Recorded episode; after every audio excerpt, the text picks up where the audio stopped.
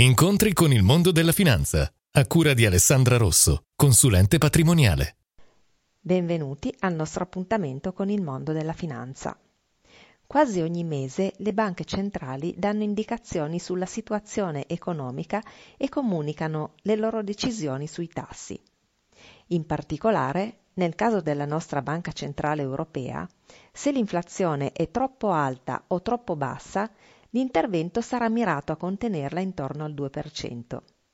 Più si è lontani da quel valore e più le manovre dovranno essere aggressive.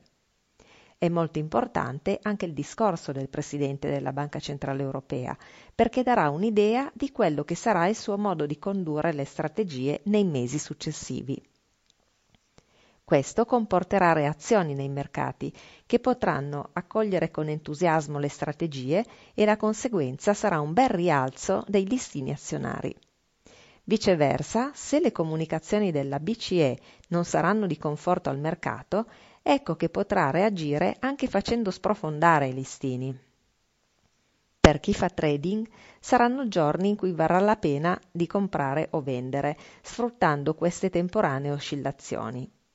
Per chi non fa trading, sono momenti in cui sarà possibile lasciare invariato il portafoglio, visto che la reazione alle indicazioni della BCE si riassorbiranno. Vi aspetto al prossimo appuntamento con il mondo della finanza.